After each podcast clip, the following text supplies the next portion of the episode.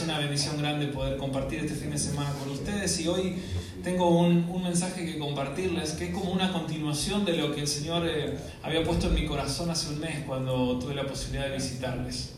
Eh, en esa oportunidad hablamos del Evangelio de Juan y cómo el Espíritu Santo se mueve en la vida del creyente. ¿Cuántos tienen al Espíritu Santo? Levante su mano bien alta y diga, yo tengo al Espíritu Santo. Yo tengo el Espíritu Santo, en mí.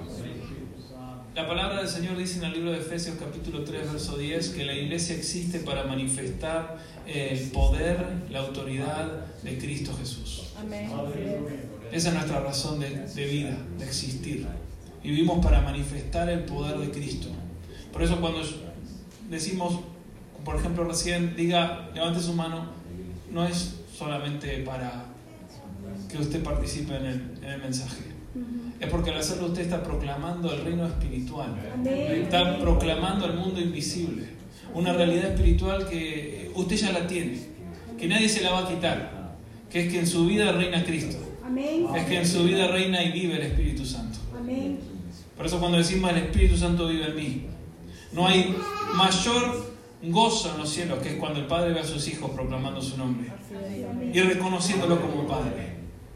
Y también, cuando usted proclama esas realidades espirituales y proclama el Evangelio, el reino de las tinieblas huye, tiembla.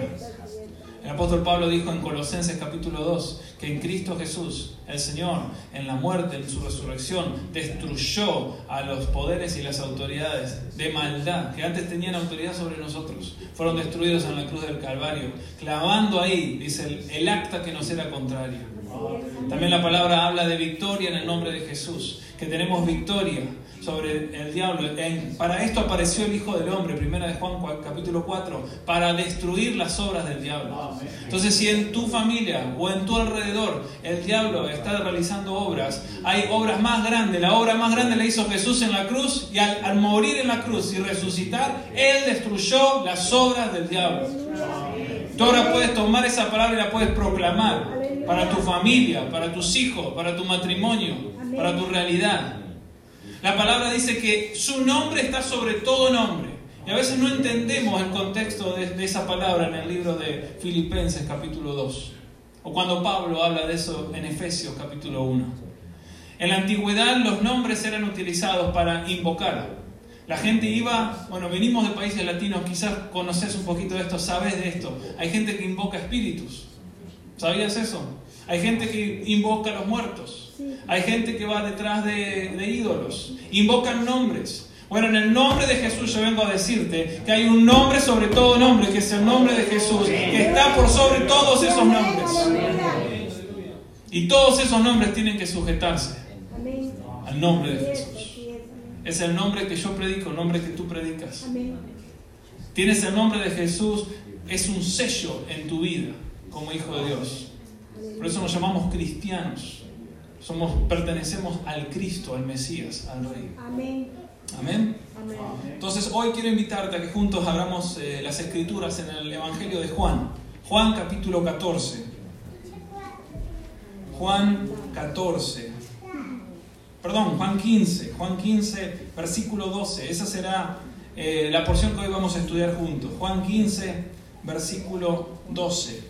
En adelante. Vamos a abarcar eh, varios versículos, así que deja tu Biblia abierta. Y hace un mes atrás yo les compartía una palabra centrada en, el cristiano, en el creyente.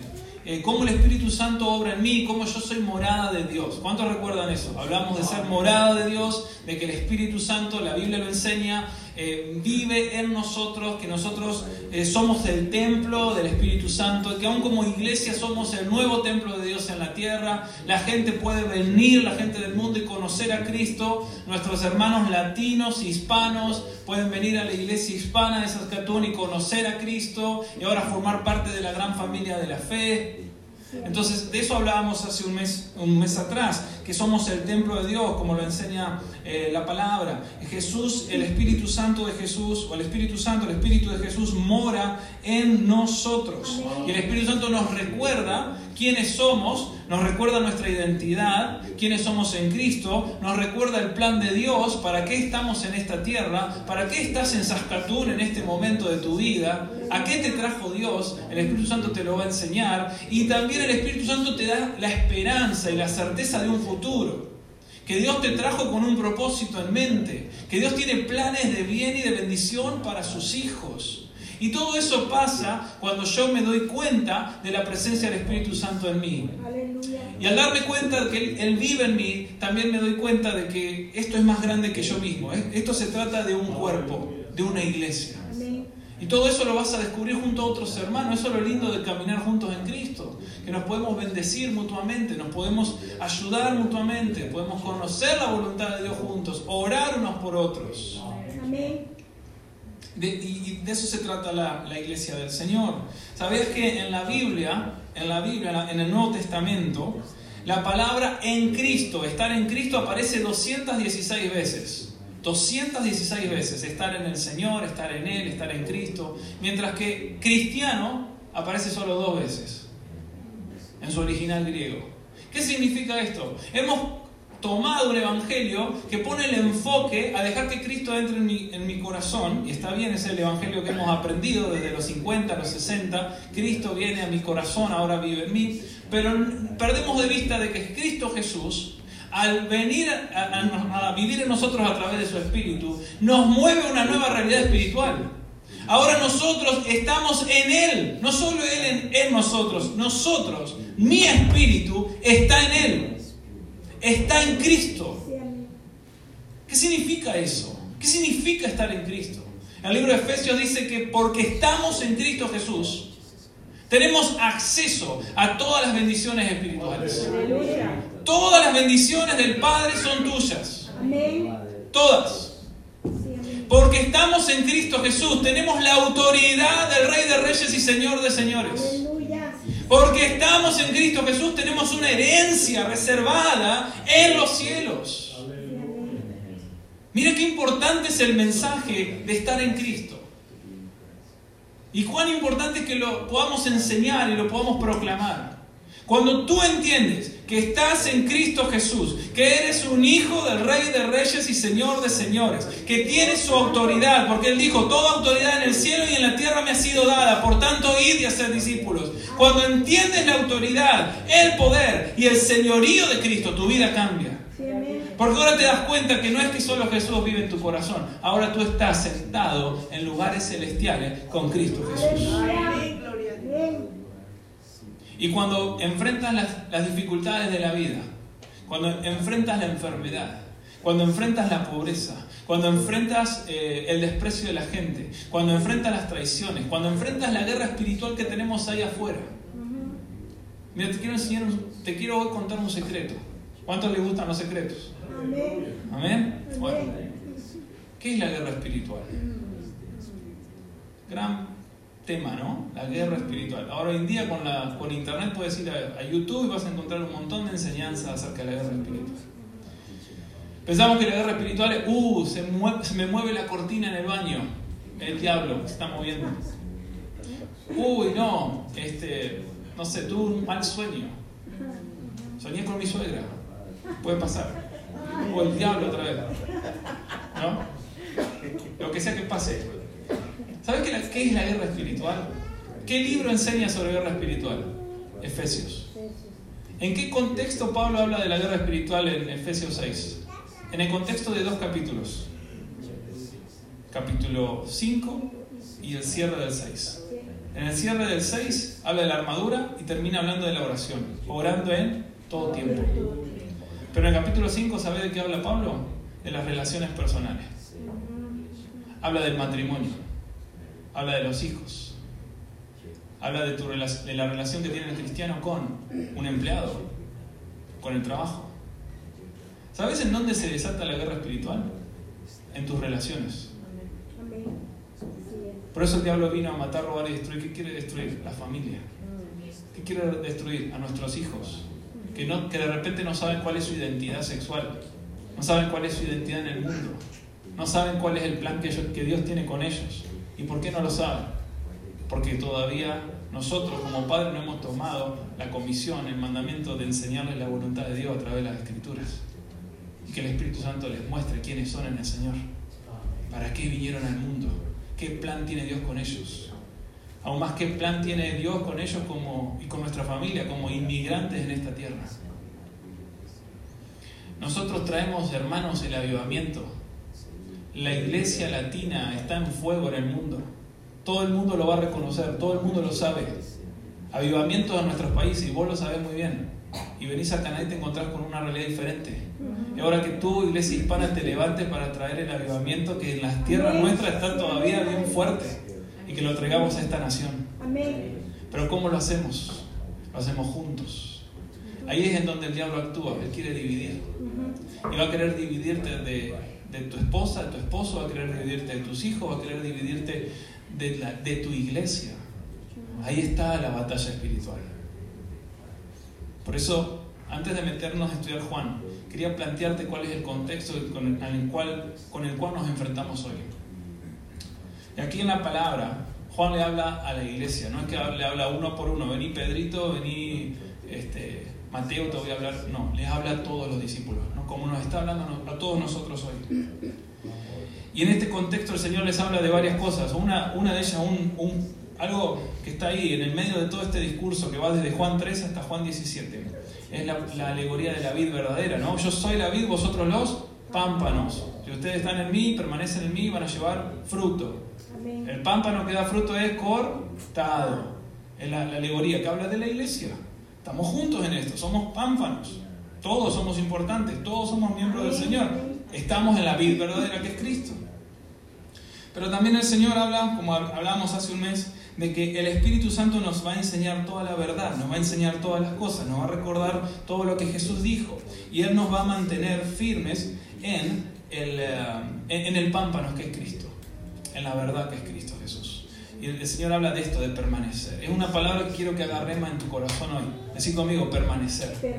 Voy a permanecer.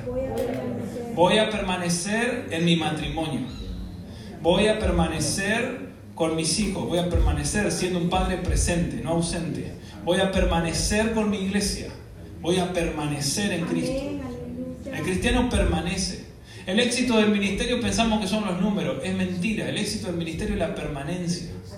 ¿Cuántos años vamos a hacer esto? ¿Cuánto tiempo vamos a hacer esto? Hasta que Cristo venga. Eso es la permanencia del cristiano, hasta el fin. Entonces, hay algo que sucede acá del mensaje anterior que hablaba acerca de ser morada de Dios, ahora nos vamos a mover a el propósito por el cual Dios nos quiere juntos. Ese propósito lo conocemos, se llama la gran comisión, que últimamente no se predica y no se enseña y por, por lo tanto se ha transformado, en mi opinión, en la gran omisión de la iglesia. ¿Qué es la gran comisión? Por tanto, ir a ser discípulos todas las naciones, bautizándolos en el nombre del Padre, el Hijo y el Espíritu Santo, enseñándoles que guarden todas estas cosas que os he mandado, y aquí yo estoy con vosotros todos los días hasta el fin del mundo. Mateo 28, versículo 18 al 20. Esa es la gran comisión. Y nosotros debemos entenderla, debemos desarrollarla juntos. Por eso, el objetivo de este sermón hoy, mi hermano, es doble. ¿sí? Ah, mi deseo es que el Espíritu Santo te enseñe y te, te convenza, porque eso es algo que yo no puedo hacer, solo el Espíritu Santo te puede convencer, me puede convencer a mí, de la importancia de la iglesia, que te convenza de la importancia del cuerpo, que te convenza de la importancia de cumplir el gran mandamiento, y eso vamos a hablar ahora, pero que también te convenza de la importancia de la gran comisión, que la vamos a cumplir juntos. Así que vamos a orar, amado Padre, es nuestro deseo honrarte en esta mañana, es nuestro deseo, Señor, servirte, es nuestro deseo conocerte más a través de las escrituras. Es nuestro deseo que nuestros ojos sean abiertos como solamente tú lo puedes hacer a través de tu Espíritu. Te pedimos ahora que vengas y que tomes total control, dominio y autoridad en este lugar. Señor, atamos toda distracción, atamos en el nombre de Jesús todo argumento que se levante contra el conocimiento de Cristo. Señor, hemos comprendido que la guerra espiritual sucede en el plano de las relaciones. Aún, Señor, si en esta semana hemos tenido guerra espiritual en nuestro matrimonio, en nuestra familia, o nuestros eh, jefes, en el trabajo, pedimos que ahora nos resguardes en tu paz Declaramos victoria sobre todas esas relaciones porque Cristo vino a reconciliar. Señor, hoy pedimos que nos ayudes a tener un espíritu receptivo a tu voz, que nos ayudes a escuchar tu voz con claridad. Jesús, tú dijiste, a mis ovejas yo las llamo por nombre y ellas me oyen y vienen a mí. Hoy queremos responder al llamado del cielo y venir a ti con humildad. Y queremos reconocer tu voz y dejar que tu palabra produzca los cambios, produzca, Señor, la transformación que necesitamos en nuestras vidas. En el nombre de Jesús. Amén y amén. Amén. Entonces nos vamos a centrar en el capítulo 15 del Evangelio de Juan. Como hemos mencionado antes, este pasaje es un discurso muy íntimo de Jesús. Jesús estaba a punto de eh, ser crucificado, estaba a punto de sufrir la traición de Judas. Antes Jesús había establecido la cena del Señor, había lavado los pies de, sus discípulos. Es un pasaje muy íntimo. Es como que Jesús, siempre recordamos a Jesús como el, el hombre predicando a las multitudes. Acá Jesús está con 12 personas nada más, un grupo pequeño, reducido. Les quiere contar un secreto. Les quiere revelar un misterio. A veces necesitamos que Dios nos aparte del ruido del mundo y nos traiga acá a la intimidad, porque nos quiere hablar cara a cara, nos quiere decir algo importante. Entonces hoy vamos a ver eh, algunos puntos. Eh, el primero de ellos tiene que ver con el, con el gran mandamiento. El gran mandamiento en la Biblia, ¿cuál es el gran mandamiento? Amar al Señor Dios con todo tu cuerpo, con todo tu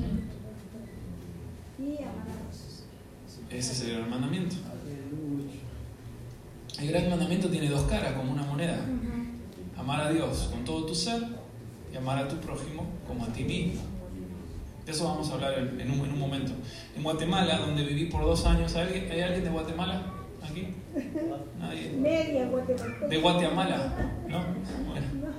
Eh, tuve la posibilidad de conocer al apóstol Norman Parish, un gran hombre de Dios, un... Eh, fundador de muchísimas iglesias, misionero canadiense en Guatemala por muchos años y eh, alguien que formó a grandes nombres, grandes siervos de Dios hoy en día en Guatemala, en Centroamérica, Cash Luna, eh, eh, Jorge H. López, a la mente algunos ahora.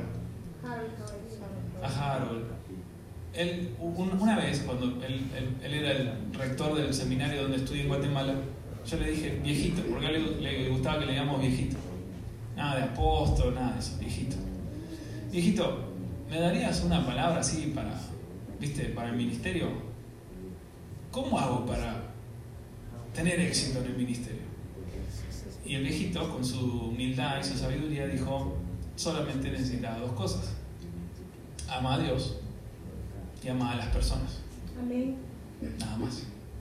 No se trata de programa, no se trata de tener un gran presupuesto, es amar. Luego conocí otro hombre de Dios, también, también canadiense, un profeta, Darcy Duet, ambos en la presencia del Señor ya. Darcy, ¿cuál es el secreto? El secreto es amar a todos, amar a las personas. Aleluya. El amor en la palabra de Dios es movimiento, es poder. Y el Señor habló de eso y por eso el primer punto que quiero compartir contigo es que debemos cumplir las dos caras del gran mandamiento lo primero, si queremos ser una iglesia de éxito, si quiero que mi vida cristiana crezca, que si quiero que en mi vida pueda haber bendición de Dios, debo cumplir el gran mandamiento. El Señor habló de esto y dijo que el gran mandamiento es Mateo, 20, Mateo 22, 37 y Marcos 12 y Lucas 10, amar a Dios con toda tu alma, toda tu, toda tu mente, toda tu fuerza, todo tu cuerpo, todo tu ser. Vamos a ponernos así, con todo tu ser amar a Dios, todos los días. ¿Cuántos aman a Dios? Amén. Amén. ¿Cuánto van a amar a Dios en tres meses cuando haga menos 40 grados? ¿Eh? Amar a Dios, siempre, con todo tu ser. Amar a Dios hasta que estemos en el lecho de muerte. Amar a Dios. Pero ese mandamiento, el gran mandamiento, también tiene otra cara, que es amar a tu prójimo como a ti mismo. Es importante que entendamos esto. Muchas veces, mucha, mucha gente dice, bueno, es amar a Dios y amar a mi prójimo como a mí mismo. Y porque quiero amar mejor a mi prójimo, me voy a amar, súper amar a mí mismo. Voy a ir a un spa, voy a ir a esto, voy a ir a un, retiro. No me hablen porque tengo tiempo para mí. No está hablando de ese tipo de amor el Señor. En la Biblia, amarte a vos mismo, como lo enseña Pablo en Efesios capítulo 5, cada uno ame a su esposa como ama su propio cuerpo, está hablando de protección y cuidado. ¿Ok? El amor es protección y cuidado. Por ejemplo, yo veo a mis hermanos, el hermano abrazando a su esposa. La mamá, hoy, perdón, la veo muy joven, por eso, Aleluya. Aleluya, ¿eh? Eso es amor. Mira, el hijo abrazando a, a la madre. ¿Qué es eso? Protección y cuidado. Ese es el amor que debemos dar a los otros. Debemos proteger y cuidar. A los hermanos en Cristo, ¿qué tenemos que hacer? Darle latigazo, hermano, que aprenda. Duro. Protección y cuidado. Aleluya. Debemos aprender a amar. Como iglesia, debemos aprender a amar. Como cristiano, yo tengo que aprender a amar. Como padre, tengo que aprender a amar. Como esposa, tengo que aprender a amar. Entonces, amar a mi prójimo como a mí mismo es darle protección y cuidado. Pero el Señor también fue un poco más allá y en la Biblia enseña un nuevo mandamiento. Vamos conmigo a Juan 13, 34 y 35. Juan capítulo 13, verso 34 y 35. El Señor dio el gran mandamiento, incluso hablando con alguien que se le acercó, alguien de mucha riqueza, alguien muy este, metido en las cosas de Dios, en la ley, él, le habló de, de, los mandamientos, le dijo, bueno, ¿estás cumpliendo los mandamientos? Sí. Y ese muchacho, recuerdan en los evangelios, habló de todo lo que hacía por Dios. Y luego el Señor habla la parábola del buen samaritano para enseñarle lo que significa en verdad amar. ¿Cuál era el prójimo? Era aquel que demostró misericordia, que demostró gracia, que demostró protección y cuidado al perdido. Pero el Señor va más allá y al hablar con sus discípulos en Juan 13, Él habla de un nuevo mandamiento. Entonces no tenemos solo un gran mandamiento, tenemos un nuevo mandamiento. Un mandamiento nuevo os doy, verso 34, que os améis unos a otros como yo os he amado, que también os améis unos a otros. En esto conocerán todos que sois mis discípulos si tuviereis amor los unos con los otros. Aleluya el Señor, al Señor le gusta desafiarte, ¿ok? Cuando vienes delante de Dios, no esperes que Dios solamente, bueno, te, diga está todo bien, te va a dar una palabra de desafío. En el Nuevo Testamento, mira esto. Jesús habló del amor y dijo, al prójimo, que es cualquiera, lo tienes que amar como a ti mismo, pero a tu hermano lo tienes que amar como yo lo amo. Aleluya. ¿Qué hizo Jesús? Gracias Señor. Levantó la vara. A tu hermano, a todos tus hermanos en Cristo Jesús, los tienes que amar como Jesús los ama. Ya no aplica Él como a mí mismo. ¿Y cómo es el amor de Jesús? Yo si puedo definir el amor de Jesús, lo defino con una palabra. Es perdón. Amén. Amén. A mi hermano en Cristo lo tengo que perdonar. A mis líderes y pastores que también se equivocan, cometen errores y malas decisiones, los tengo que perdonar. A mis hermanos en el Señor los tengo que amar como ama Cristo. Como ama el Señor. Como el Señor me ama a mí. Que me tiene paciencia. Que me da misericordia, gracia y perdón todos los días. Ese es el nuevo mandamiento que tenemos que cumplir. Y, ese amor a Dios y el amor al prójimo siempre se va a dar en un contexto de servicio. Se demuestra el amor, ¿no? ¿Cómo? Por eso yo tengo que estar activo en la iglesia, tengo que servir en la iglesia. En la iglesia es el lugar donde Dios me llamó a servir.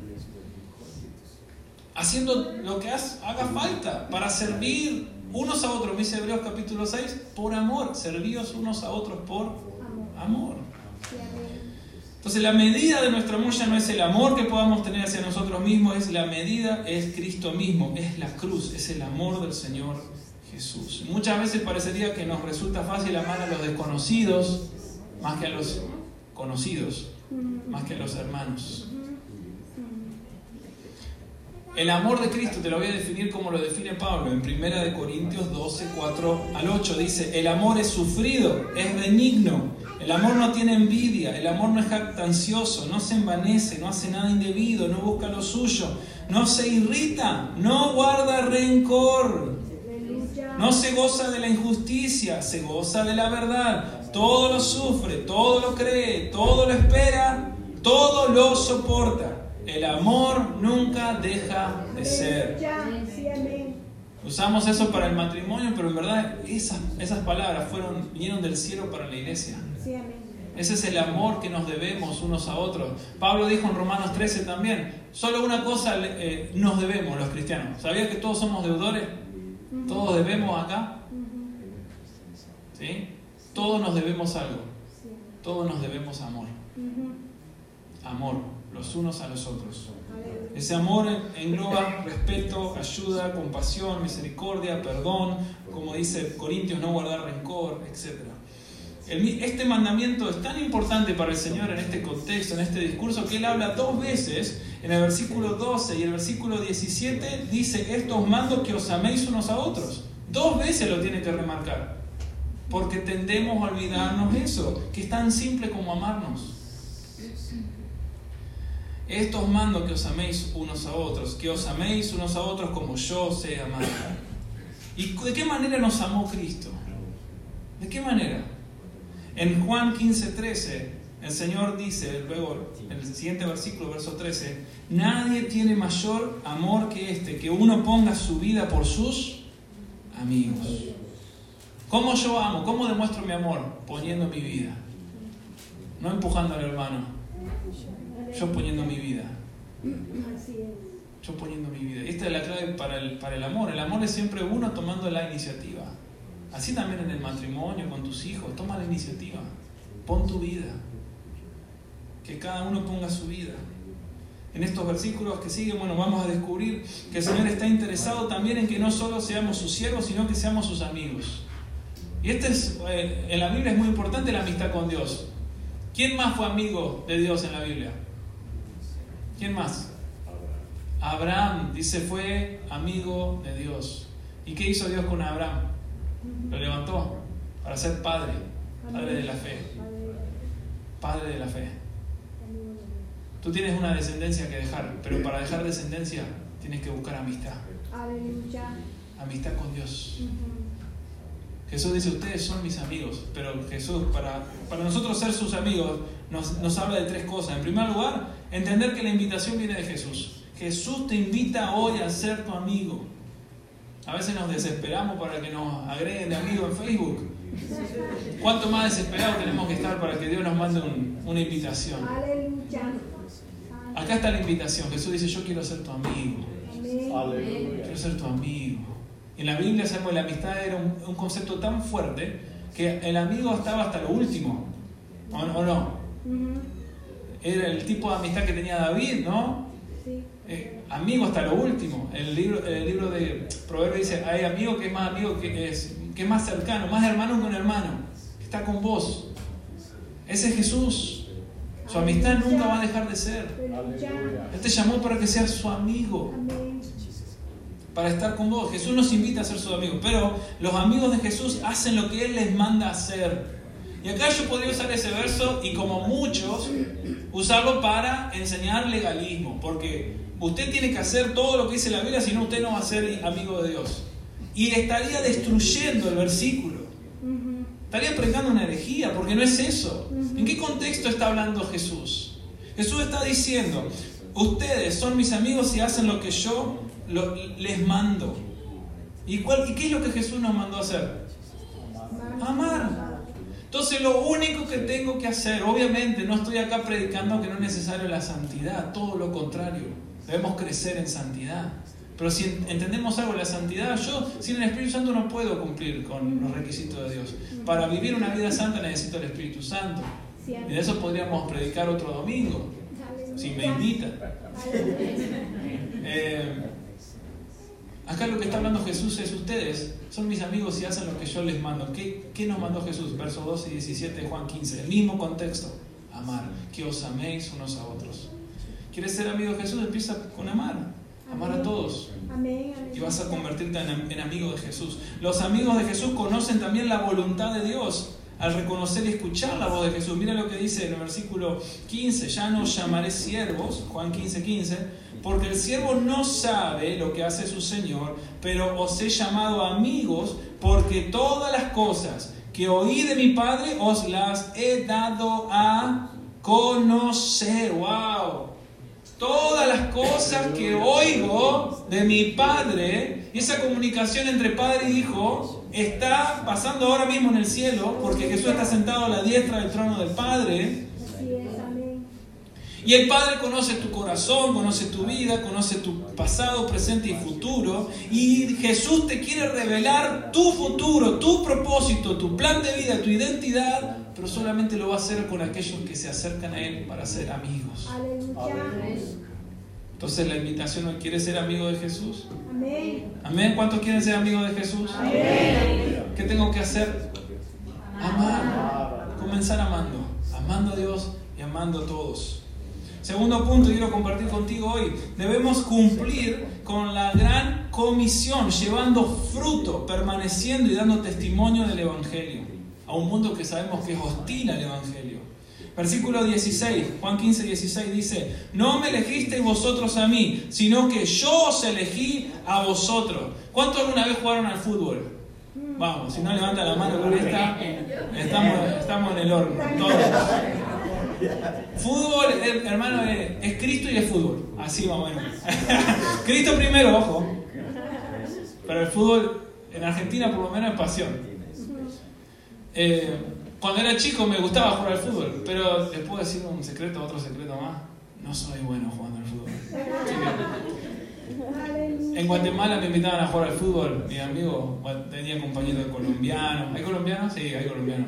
Colombianos, tenía compañeros eh, nicaragüenses, salvadoreños. Y los flacos la movían, ¿eh? jugaban bien. Y me invitaban a mí, vamos a invitar al argentino. Con la idea de que todo argentino es, juega bien al fútbol. Que de, de verdad es muy equivocada la idea.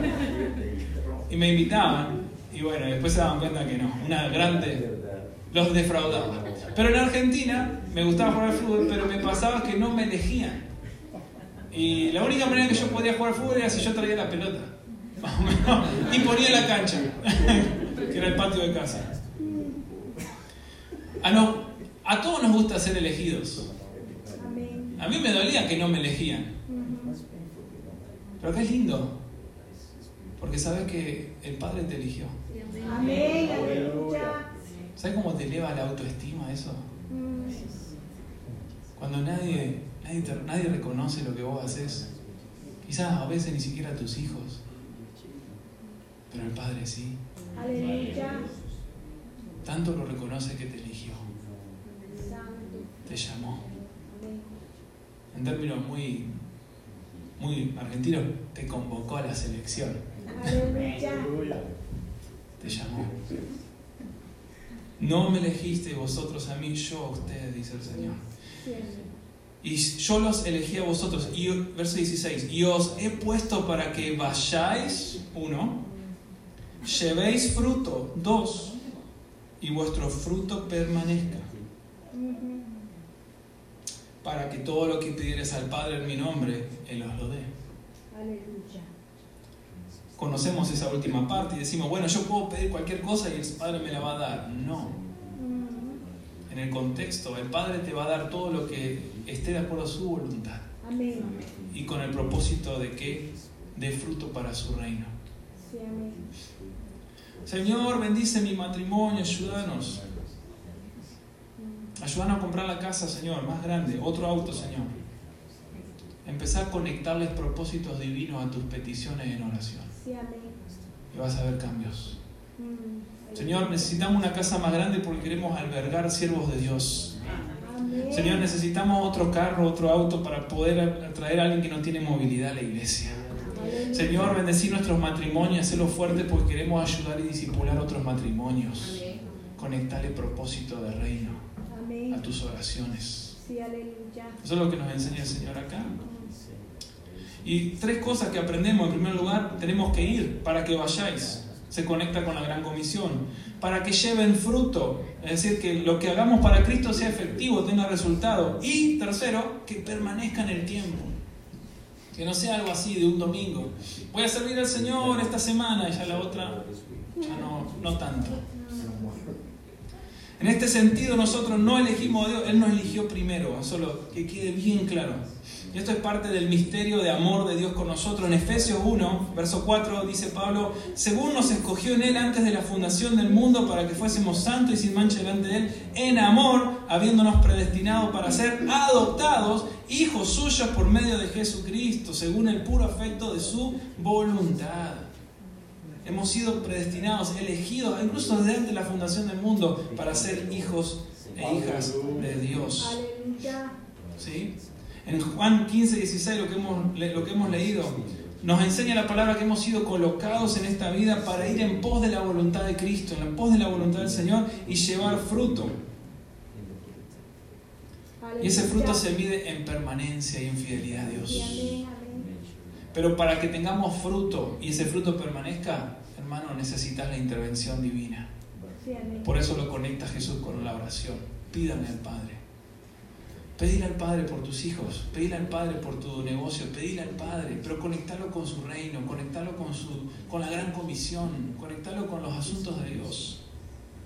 Eh, pero también el enemigo buscará atacar la permanencia. ¿Qué busca el enemigo atacar cuando viene y se enfrenta contigo? Él quiere destruir, dice la Biblia, quiere matar, quiere robar, pero con un solo fin, doblegar tu fidelidad a Cristo. Que te detengas en tu caminar con Dios, que dejes de congregarte, en verdad tú así, primero deja de levantar un altar en tu casa, deja de orar, deja de leer, dale más importancia a otras cosas. En segundo lugar te va a separar de la iglesia. Va a venir y como vos estás en el pámpano, él va a querer venir y te va a querer cortar, te va a querer separar, va a querer detener el avance de Cristo en tu vida. Por eso él lo va a hacer de diversas maneras, y la más común en las relaciones. Mira, cuando te levantas un día como matrimonio y hay un montón de peleas matrimoniales, hasta por cuestiones chiquitas, te dije que a mí me gusta el café con dos cucharadas de azúcar, no con una. Hermano, ese es día de guerra espiritual. Aleluya. Ese día de guerra espiritual. El enemigo actúa así, aún en cosas pequeñas. Y busca separar, dividir. Versículo 18, seguí conmigo en Juan 15, ¿eh? No tu Biblia. Versículo 18 y 19, dice Jesús, si el mundo os aborrece, sabed que a mí me ha aborrecido antes que a vosotros. Si fuerais del mundo, el mundo amaría lo suyo, pero porque no sois del mundo, antes yo os elegí del mundo, por eso el mundo os aborrece. ¿Qué nos está enseñando Jesús acá? En primer lugar, que no debemos sorprendernos de las pruebas y las dificultades en la vida. Caminar en Cristo no es todo color de rosa, ¿sabes por qué? Porque estamos en medio de una batalla, una batalla cósmica, espiritual, entre el cielo y la tierra. Pero tú eres un hijo del rey, eres un hijo del, del Señor de señores, tienes al Señor del Señor de tu lado, Él es tu amigo, ahora lo has descubierto. Él te va a proteger, te va a dar autoridad y vas a vencer. Eso no significa que no deba enfrentarme a batallas todos los días. Al contrario, los días son malos, dice la Escritura, ¿no? Por eso todos los días que tengo que hacer, ponerme la armadura de Dios y levantar guerra.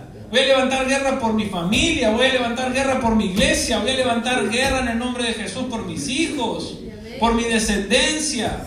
Voy a pelear en el nombre poderoso de Jesús.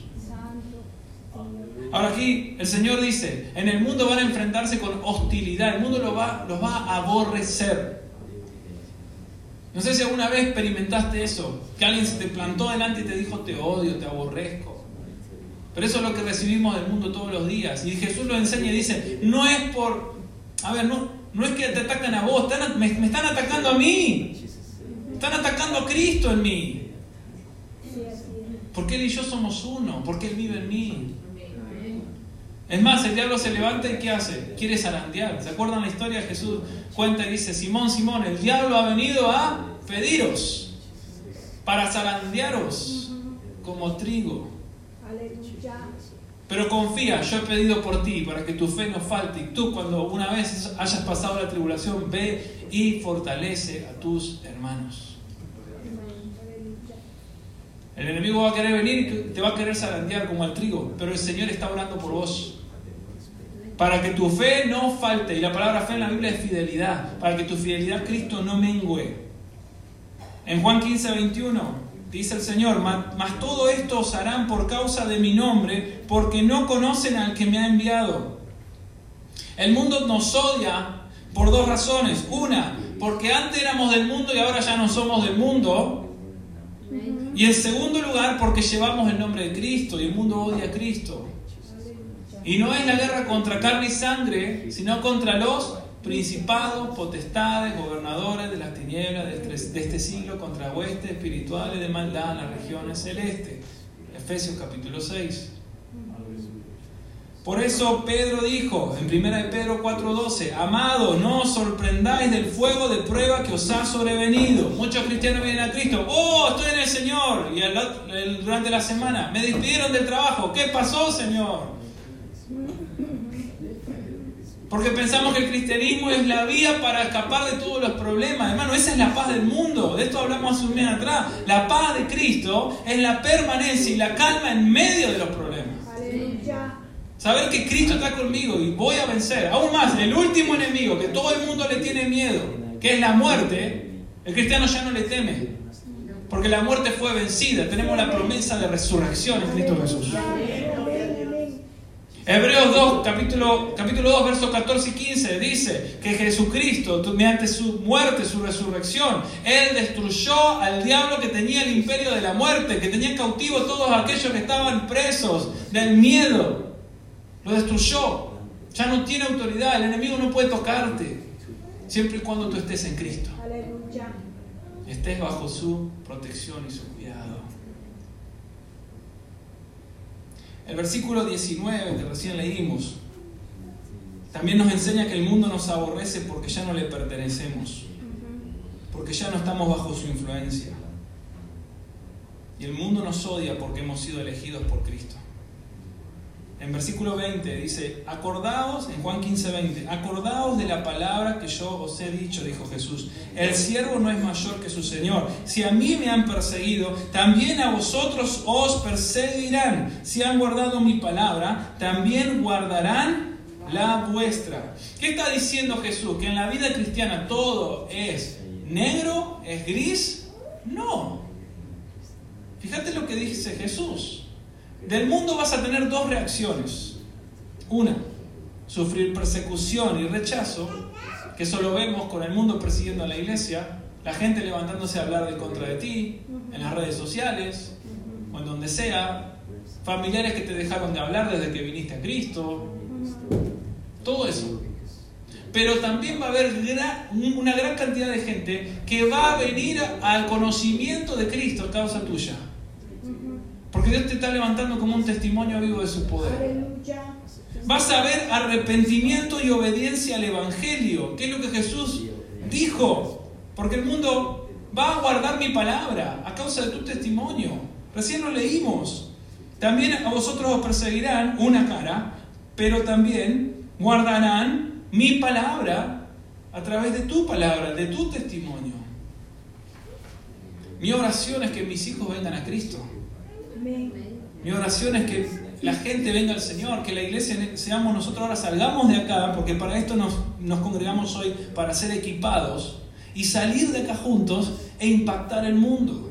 Esta semana tuve la posibilidad de hablar con, un mexicano en mi trabajo, que vino acá, que vino a Saskatoon, terminó acá por una mala experiencia. Le pude compartir de Cristo.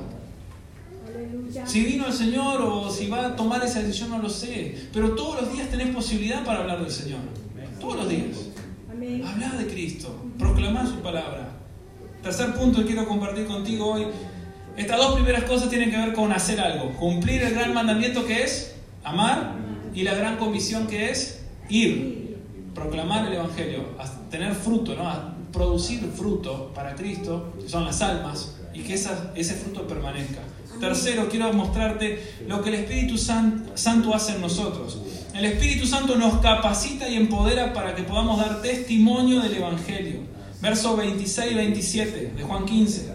Pero cuando venga el consolador, a quien yo os enviaré del Padre, el Espíritu de verdad, el cual procede del Padre, Él dará testimonio acerca de mí. ¿De quién da testimonio el Espíritu Santo? de Cristo.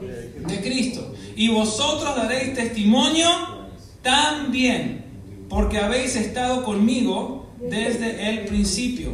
Aquí el Señor le llama al Espíritu Santo el consolador o el ayudador y el Espíritu de verdad. ¿Qué es la verdad? Esta fue la pregunta que le hizo Pilato a Jesús en el Evangelio de Juan. ¿Qué es la verdad? Mm. ¿Es fácil discernir la verdad en este mundo hoy? No, seamos sinceros, no. A la gente no le gusta que vos vengas y les digas, yo tengo la verdad y la verdad es Cristo. Te van a llamar intolerante, te van a llamar, no sé, alguien que discrimina a otra gente. Pero esta es la verdad y yo la conozco. Es más, puedo, puedo hablar de lo que hizo la verdad en mi vida. ¿Sabes que en la Biblia Jesús dice que Él es la verdad? Yo soy el camino, la verdad y la vida. Juan 14, 6. Jesús dice que la verdad libera. Conoceréis la verdad y la verdad os hará Libre. Conocer la verdad, conocer a Cristo. La verdad también en la Biblia santifica. De esto habla Juan 17, 19. La verdad se obedece. Gálatas 5, 17. La verdad se sigue. Seguid la verdad. Efesios 4, 15. Y la verdad se proclama. Segunda de Corintios 4.2 habla de eso. Proclamamos la verdad del Evangelio. Obviamente el enemigo se va a levantar y cada vez va a ser, va a ser más fuerte para tratar de callar la verdad de la iglesia. Pero la iglesia no va a callar la verdad porque la iglesia es, la iglesia es lisa y llanamente, como dice segunda de Timoteo, columna y baluarte de la verdad Aleluya. de la verdad. Vamos a proclamar la verdad porque la verdad es lo que da libertad y la verdad es Cristo. Amén. Esta es la verdad. Él vino al mundo a morir para pagar el precio por tus pecados, para que ahora tú puedas creer en Él y puedas ser hecho un hijo de Dios. Él vino a morir y resucitar para destruir las obras del diablo. Él vino a morir y resucitar para destruir el imperio de la muerte, para darte esperanza y llamarte una vida santa, una vida apartada para Él.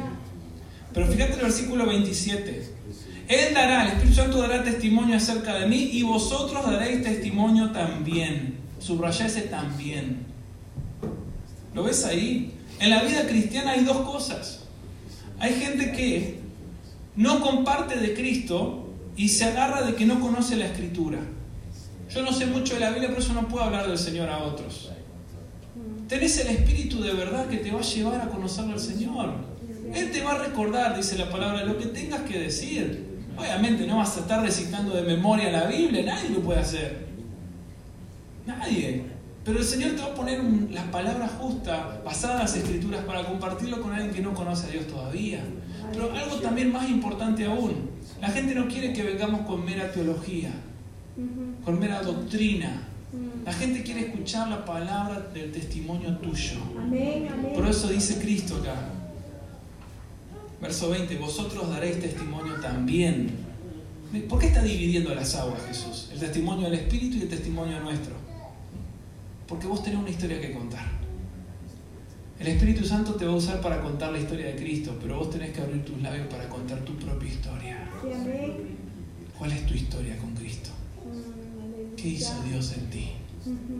¿Qué hizo Jesús? Contale al mundo de, tu, de tus cicatrices. Esto me lo hizo el mundo, pero Jesús me sanó. Contale al mundo de tus fracasos. Así estuve yo sin Cristo, pero ahora estoy acá con el Señor. Eso es lo que nuestros jóvenes quieren ver. Quieren ver historias genuinas, verídicas del poder de Dios. Cuarto punto quiero compartirte. El Espíritu Santo nos capacita y empodera para que seamos testigos efectivos del Evangelio. Mirá el versículo 7 dice, Juan 16 esta vez, saltamos al capítulo 16, verso 7, pero yo os digo la verdad, os conviene que yo me vaya, porque si no me fuera, el consolador no vendría a vosotros más, si me fuere, os lo enviaré. Y cuando Él venga, convencerá al mundo de pecado, justicia y de juicio, de pecado por cuanto no creen en mí, de justicia por cuanto voy al Padre y no me veréis más, y de juicio por cuanto el príncipe de este mundo ha sido ya juzgado. Hermanos, la efectividad de, nuestra predicación se centra en el Espíritu Santo. Es solo el Espíritu Santo quien puede convencer a las personas. ¿Sabes cómo vine yo al Señor? Vine por, por una película. El Espíritu Santo me convenció a través de una película. Hay gente que dice que fueron convencidas porque, no sé, por el testimonio de un hermano. Otra gente fue convencida al ver el amor de un hermano. Al ver el amor de la iglesia, fueron convencidas del amor de Dios. Eso es el Espíritu Santo. A tu testimonio tenés que sumarlo al Espíritu Santo. Eso te va a transformar en un testigo efectivo. Hechos 1.8, ¿qué dice? A ver, hermanos pentecostales. Hechos 1.8, ¿qué dice? Y recibiréis poder cuando haya venido sobre vosotros. El Espíritu Santo. Y me seréis. Testigos. ¿Cuándo, ¿Cuándo somos testigos? ¿Antes del Espíritu Santo o después del Espíritu Santo? Después. ¿Por qué? Porque Él nos va a dar el poder para ser testigos efectivos del, del- del- Evangelio de Cristo. Pero recibiréis poder. Por eso necesitamos el Espíritu Santo, porque solo Él puede convencer. Dos cosas, tres cosas que hace el Espíritu Santo. Convencer en primer lugar de qué? De pecado. ¿Qué va a hacer el Espíritu Santo con- cuando yo proclamo la, la palabra y puede suceder justo ahora, si, es, si la palabra te desafía? Te puede quebrantar o endurecer más. La palabra del Señor predicada en el Espíritu Santo te va a quebrantar o te va, o te va a endurecer más, porque vos decidiste cerrarte. O también la palabra te va a llevar al arrepentimiento o juicio. De eso habla la Escritura.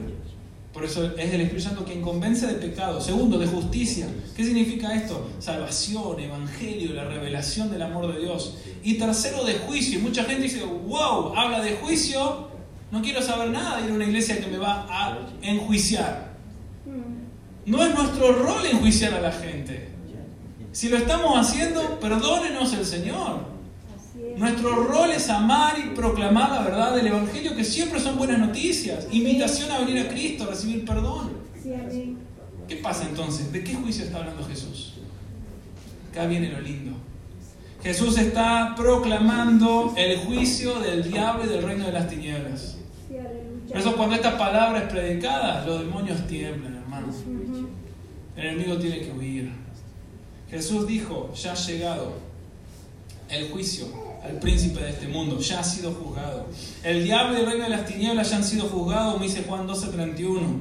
Los príncipes, los principados y la potestad de oscuridad, de Efesios 6, han sido derrotados en la cruz y despojados de su poder, como dice Colosenses 2. Las obras del diablo han sido deshechas con la irrupción de Cristo en el mundo al morir en la cruz, 1 Juan 3:8. El diablo y su imperio de la muerte ha sido destruido mediante la muerte de Cristo, como dice Hebreos capítulo 2. Tienes autoridad en Cristo. Estaba en Guatemala. En mi primer año, eh, bueno, ya tercer año de seminario, pero en Guatemala, eh, nos mandaban a, a iglesias como estudiantes. ¿Usted tiene tiempo o quiere que ya acorte el mensaje? Sin- Sin sinceridad. Siga. Diga, porque no tengo problema. Si alguien tiene- ¿Todos se quedan a comer hoy? Sí. ¿Sí? ¿Todo? Así que se, se la tienen que aguantar, hermano. ¿eh? Vamos a hacer, acomódese mejor en el asiento. Vamos a- Eh, estaba en Guatemala en mi primer año de, de seminario ahí en el, en el centro de entrenamiento y nos enviaban a iglesia. Me tocó ir a una iglesia muy pequeña en una, aldea de Guatemala a pasar 15 días a vivir ahí. Bueno, llegaba todo muy humilde, eh, dormir en un, en, un, en un catre, ¿no? En, un- en el pasillo de la iglesia. Uno se sentía como Samuel en ese momento. Señor, este es el momento. Llámame. Eh, era la una de la mañana. ¿A puerta? Oh, ¿qué pasa? Una de la mañana, dos de la mañana en Guatemala, una paz, todo el mundo dormido. Yo digo, bueno, lo voy a dejar, no sé qué será, voy a seguir durmiendo. O nuevamente, ta, ta, ta, ta, ta. Bueno, veo, abro la ventanita, cuatro personas con una mujer endemoniada, agarrándola así de las piernas, trayéndola a la iglesia. ¿Ok? Así. Ah, los gritos, la mujer era como salido de una película de Hollywood, ¿eh? Más que ahora se viene Halloween, ¿eh? Así una historia de película de Halloween. Pastor, yo estudiante de seminario, ¿qué voy a querer yo hacer algo de eso? Digo, lo llamo al pastor que estaba durmiendo. Ah. Pastor tiene trabajo.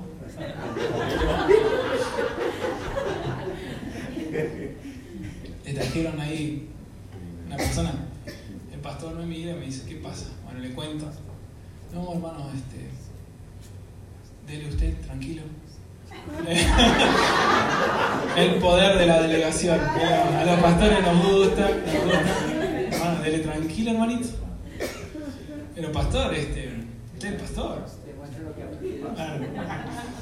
Y uno recién llegado, qué sé yo. Este, y el pastor me dice, no, dele. Nosotros cuando nos mandaban a la iglesia, hermano, a trabajar en la iglesia nos tocaba de lavar los platos con la pastora hasta hacer liberaciones. Esa era la, rama, el rango de tareas. Limpiar el templo, acomodar la silla, predicar la alabanza, levantar la ofrenda, predicar la palabra, visitar a los enfermos, ir al hospital, hacer escuelita, hacer eh, obra feliz para los niños y liberación también. Bueno, voy, abro la puerta, estaban los familiares, dije, Señor,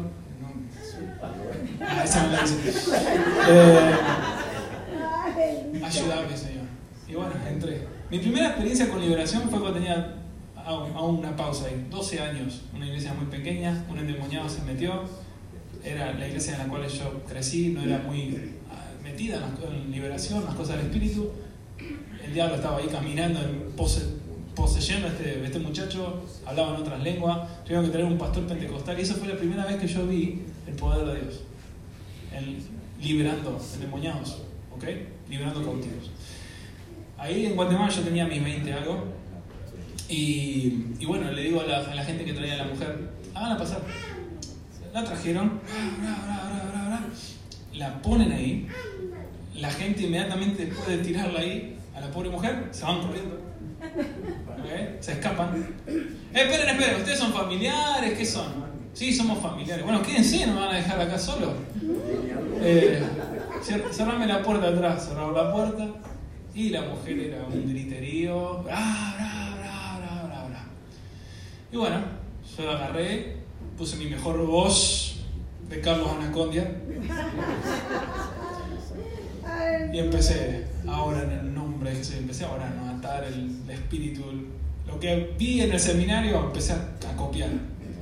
El, el enemigo ahí se mani- manifestaba en esta mujer, si algo me di cuenta en mis experiencias que va a usar dos tácticas. O a- el, el diablo eh, en ese sentido tiene un repertorio limitado. Entonces, la primera que fue burlarse de mí. Se rió, se rió, me basurió, de arriba abajo. No le resultó. Estaba plantado en la, en la autoridad que de Cristo. Dije, yo me planto acá. Segundo, me quiso amedrentar. Me quiso venir encima. Me quiso venir a atacar. En nombre de Jesús. Y se paró ahí. No le puedo tocar un pelo. Sí, hermano, tenía pelo todavía en ese momento. Así le cuento. Tercer lugar. Después de esto em- empieza la liberación. Hermano, eso fue, eh, como dirían en Guatemala, masacre. Fue largo. Cuando uno está en liberación no tiene que depender 100% del Espíritu. Se te acaba la doctrina. Mira, he estado gente que ha querido citarle la Biblia a los endemoniados, leyendo, le tira la Biblia al, al piso. Porque la palabra tiene que estar acá. Entonces empecé a ministrarle. El Espíritu Santo me dio dirección y me dijo, hay cinco demonios operando en esta mujer, ella ha estado involucrada con brujería, ha estado visitando espíritus de muertos. Empecé a echar fuera a los demonios, uno por uno, la mujer vino sin habla, completamente fuera de sí. Luego de media hora, 40 minutos, la mujer estaba sentada conmigo ahí en una silla. Empezamos a hablar, ¿cómo te llamas? Me dijo el nombre. ¿Cuál es tu historia? Me contó. Pero el Espíritu Santo dentro mío me decía, todavía falta algo más. Le digo a la mujer, usted señora tiene que, tiene que conocer a Cristo. Así esto no le va a pasar más. Y me encantaría decirle que el final fue feliz, pero no, ¿sabes qué me dijo la mujer? No quiero Cristo. Me entró una ira santa, hermano. Viniste, te trajeron entre cuatro. Debe ser la loca del pueblo. Y te decís que no. Me di cuenta que aún en esas situaciones la gente le huye a Cristo.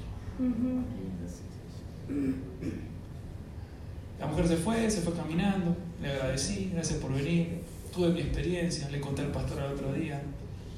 Pero ahí fue cuando me di cuenta. Dos cosas. Una, el poder de Dios es real.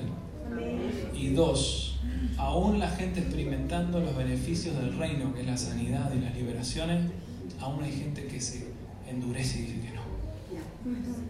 Entonces, si en, en tu ministerio cristiano hay gente que te ha dicho que no, acordate de este argentino que una endemoniada le dijo que no también.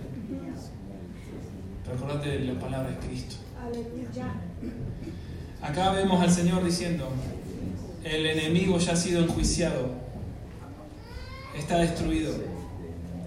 La tarea nuestra es proclamar y manifestar la derrota del enemigo. El último punto que quiero compartir contigo, con esto cerramos el mensaje de hoy, es que el Espíritu Santo nos capacita y empodera para que podamos disipular a otros creyentes la verdad del Evangelio. Las iglesias muchas veces fallamos en, en algo. Uno, o no evangelizamos, en primer lugar, no nos amamos, y debido a que no nos amamos no podemos evangelizar. ¿Ok? Porque ¿quién va a querer traer a alguien inconverso a un lugar donde todo el mundo se odia? Entonces, si queremos verdad ganar alma, primero empecemos amándonos. ¿Ok? Amar. Segundo, iglesias que son buenas amando, tienen un montón de, de comunión, pero no evangelizan. Tenemos que evangelizar. Pero tercero, hay iglesias que evangelizan y se llenan, duran, llenan, llenan de gente por un año, pero después la gente se va. Porque fallamos en discipular. Jesús nos mandó a ser discípulos, no solo ganar, discipular a la gente. De esto habla el Señor en el versículo 12 y 15, 12 al 15 de Juan 16. Aún tengo muchas cosas que deciros, pero ahora no las podéis sobrellevar, dijo Cristo. ¿Por qué? Porque todavía no habían recibido al Espíritu Santo.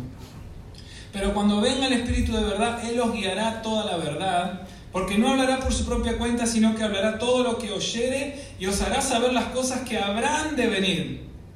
Él me glorificará porque tomará de lo mío, dice Jesús, y os lo hará saber. Todo lo que tiene el Padre es mío, por eso dije que tomará de lo mío y os lo hará saber. Acá el Señor está hablando de un proceso de conocimiento de su presencia y eso se llama discipulado. El discípulo quiere conocer más. La palabra discípulo viene eh, de la palabra aprendiz.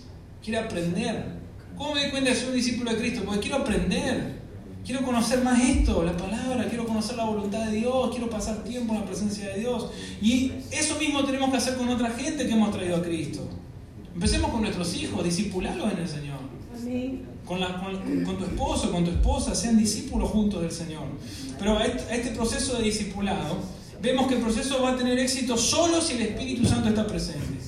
Porque el Espíritu Santo nos enseña todas las cosas y el Espíritu Santo nos revela todas las cosas. En otras palabras, te va a revelar quién eres en Cristo, cuál es el propósito que Dios tiene con tu vida y hacia dónde vas a ir. ¿Por qué las iglesias tienen éxito? Varias iglesias, por ejemplo la de Rick Warren en Estados Unidos, si conocen un poco, iglesia con propósito. El enfoque de ellos cuál es? Enseñarle a la gente el propósito de vida. Porque ¿qui- ¿quién quiere levantarse mañana sin un propósito?